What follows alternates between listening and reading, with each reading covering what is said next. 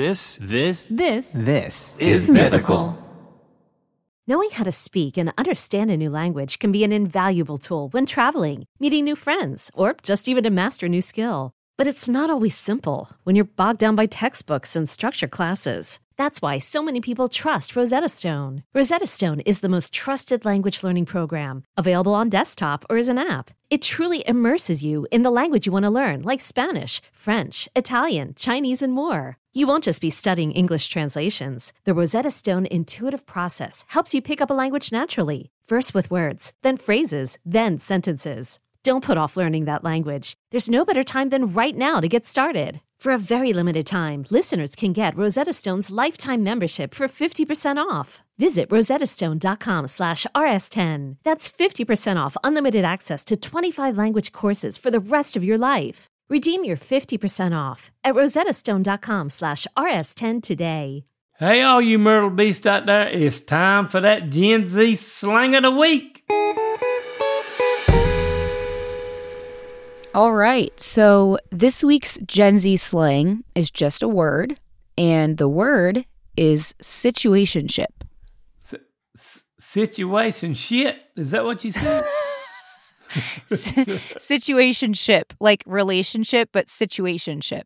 situation shit. Uh, Yeah. So what's your guess on what a situationship might be?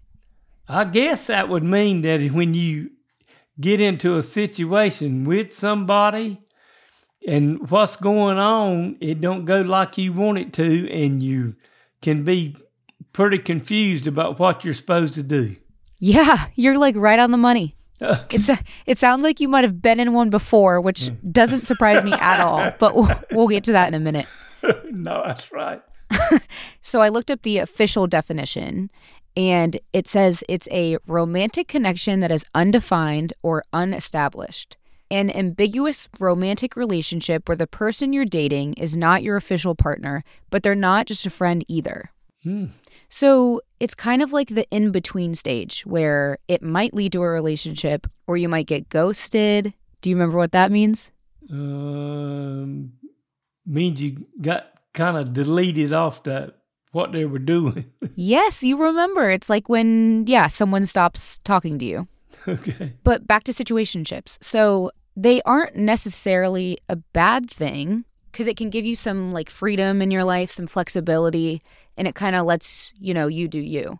But it can also be really confusing and stressful and unstable. And part of the reason why they're like so popular and have become a thing is because of online dating. And I know we've talked about online dating a little bit, but there's these apps and you go on and you swipe left or right on people's profiles. So right means you like them and left means you don't like them. Okay. And then they'll tell you if there's a match. So if they also swiped right on you, you'll get a match and then you guys can talk. But on those apps, there's just like endless options of people. So you could be talking to one person that you really like, but then it's so easy for you to also just go on your phone and look at more people. So people have a harder time committing, which, you know, kind of sucks for a lot of people. So, what do you think about that?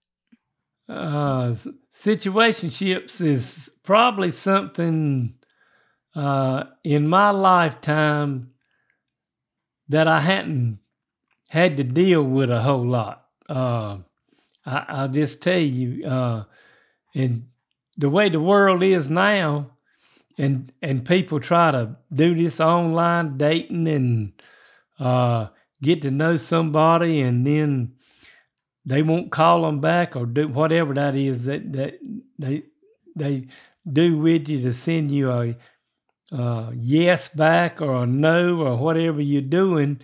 That when I was growing up, you know, most of the time we just kind of did that stuff in person, and if you like somebody, you liked them, and if they wanted something to have have to do with you, then you felt like then you could ask them out for a or ke- keep being friends with them and stuff. But you know, the, the way people do it now is it's pretty confusing to me because I, I, I just don't know if I understand it or not.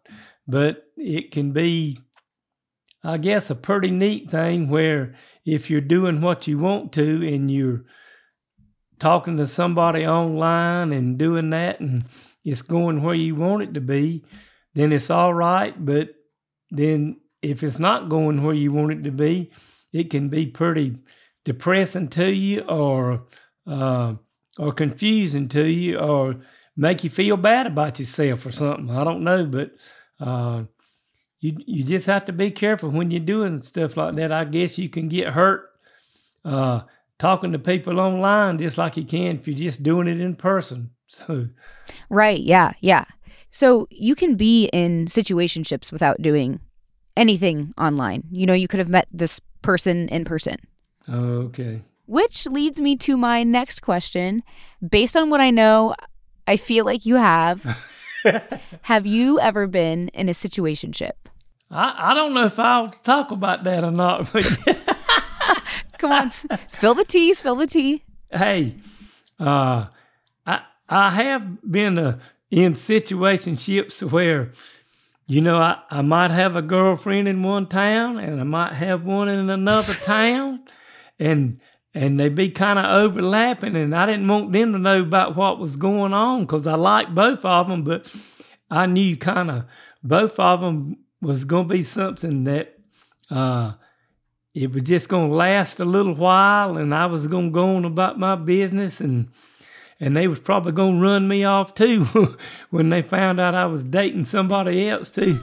and then most of the time, we'd kind of let let go of each other and I'd go and I'd go on about my business and she'd go on about hers. So it, it was something that I have been in in my lifetime, and uh, especially when I was a teenager and in between uh, when I was dating uh, Link's mom and everything, it went on a little bit. So she was a pretty patient woman.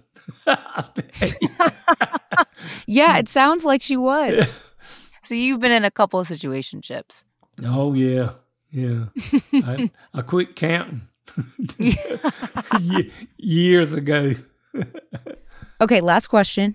What are your tips for people that are in situationships? What do you think someone should do if they're kind of confused where things stand? Well, no, if you you know if you're in a situationship and you're interested in whether you if you're a girl or a guy, if you're interested in that person, then you need to ask questions. You need to find out where you're at and if they're really interested in you, if it's just something where they want to be friends with you and don't want it to become anything else, And if you don't ask questions, uh, you can't find out. Now, that don't mean when you ask them questions, you, you might get you uh, heartbroke or you know, and it may not be going like you want it to, but that's just the way life is, and you just have to keep going and see if you can get in another situation ship. oh, that's perfect. Great. You can sign us off. Okay, th- this is uh, Charles Neal from Dispatches from Myrtle Beach, and this is our episode from Gen Z this week. And I hope you enjoyed it, and y'all, and We'll be back next week with a full episode.